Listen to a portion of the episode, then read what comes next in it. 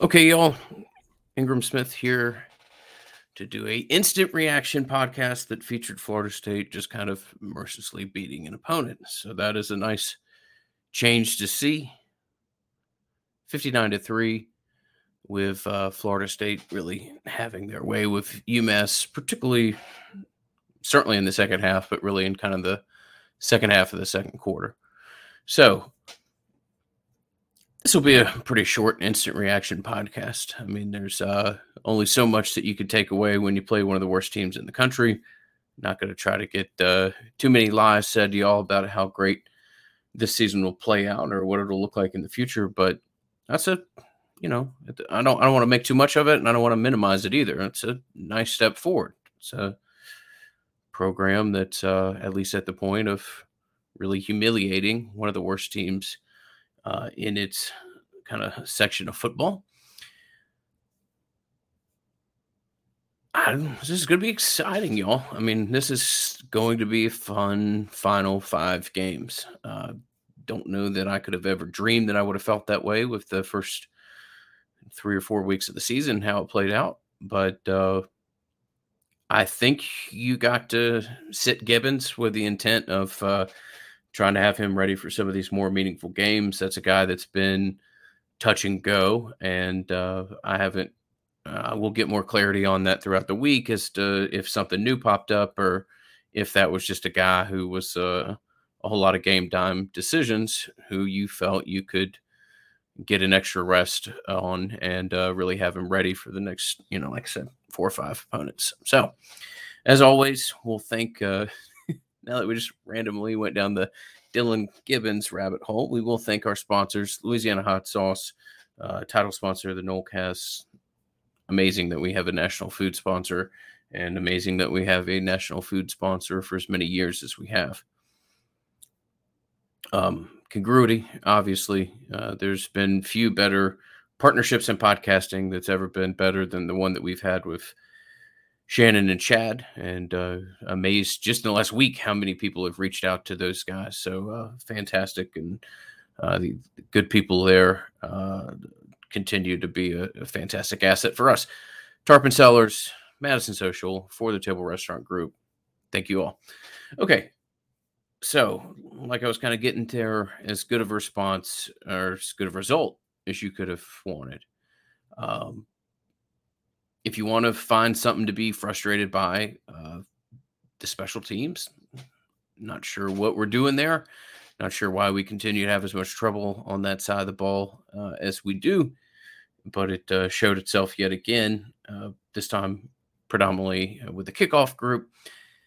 And um, I, there's kind of an institutional passivity that it comes with catching punts around here that I, I don't understand. This is a little bit kind of like old man complaining about stuff that wasn't the same in their day. But I, I really don't understand just the approach by punt returners, particularly Florida State, that are just fine with not catching the ball, with letting it bounce. Uh, once that ball hits the field, there's only so many things that can happen, and almost all of them are negative. So, love to see us be a little bit more aggressive and actually catching punts. But look, you beat a team 59 to 3 you got to sit Gibbons. Uh, DLT, hopefully that's a, another week of rest that'll allow him to be as good as he can be this year. Um, some nice moments throughout the game. Obviously, when you beat somebody 59 to 3, love the play that Toafili made on what I believe was the third possession to really spring Malik for that long, long pass. Uh, that's just a nice effort moment from a kid that hadn't gotten probably as much playing time as he would have wanted to coming into the year. So um, I kind of classify this game as like today, tomorrow, in the future. Uh, today, we talked about the special teams. I'm pretty sure you got away with no injuries. Washington looked to be uh, okay there. Uh, what I was mentioned with Toafili. Like some of the stuff for tomorrow, more what I talked about with Gibbons and and Love Taylor, not putting too many snaps on number 11, being able to get him off the field. I was honestly kind of surprised that they had uh, Jashaun Corbin in the game as long as they did. There was a little bit of chatter that you might try to get him like two or three possessions and then get out of the game. So hopefully that's a good thing. Hopefully that's a guy that you feel uh, is you know shaken off. A couple dings, uh, particularly a couple that were picked up in Chapel Hill. So in the future, hey, look, man, moments in this game include touchdown catches by Jordan Young, sacks by uh, the number 48, the Louisville kid. I'm pretty sure Cushney uh, gets credited with a sack there on that play. Uh, the touchdown run by by uh, Williams. That's a nice little moment for a kid. Uh, back to Corbin. I'm not predicting this. I'm not telling you I know this, but I think we may well be in a world where Corbin goes pro uh, at the end of the year, and good for him if he does. You certainly can't blame a, any running back that makes that decision. So great to see Williams get a little bit more into the mix and uh, had a really nice run there. So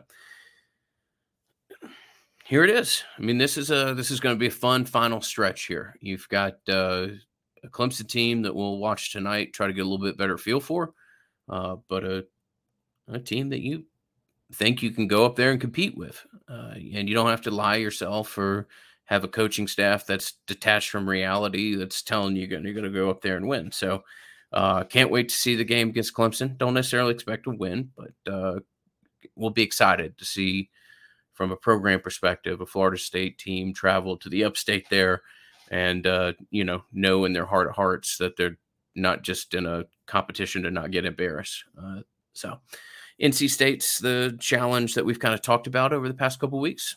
We'll see how that goes, but these are five games that are going to go uh, an awful long way in keeping this recruiting class together, the trajectory of the program overall. This is this is going to be fun. This is going to be fun to follow. Going to be fun to talk about. Uh, probably pretty fun to watch. This is a uh, has to use young, but it's still a team trying to get a feel for itself and kind of a coaching staff to fully get a feel uh, for the roster. But that's a nice step forward. What happened today? We're not going to make too much out of beating a empty suit as a head coach and uh, one of the worst programs in D1 um, or the FBS. But that's a it's a nice step forward to see you go out there and just dominate a team program that hadn't dominated anybody for a long time. So, like I said, one of the shorter incidents you'll ever see. We'll be back uh, throughout the week to give you as good of ideas to what the Clemson game could look like. Uh, really, uh, like I said, not to be redundant, but hard for me to imagine that we're sitting here in the end of October. The first four weeks were what they were.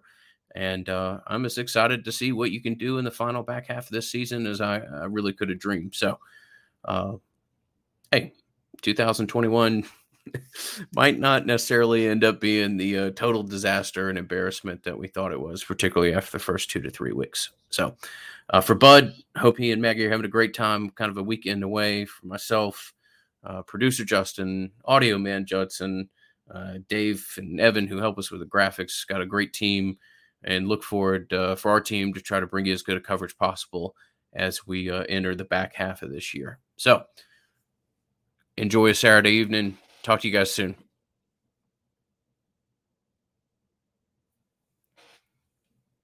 Yes, I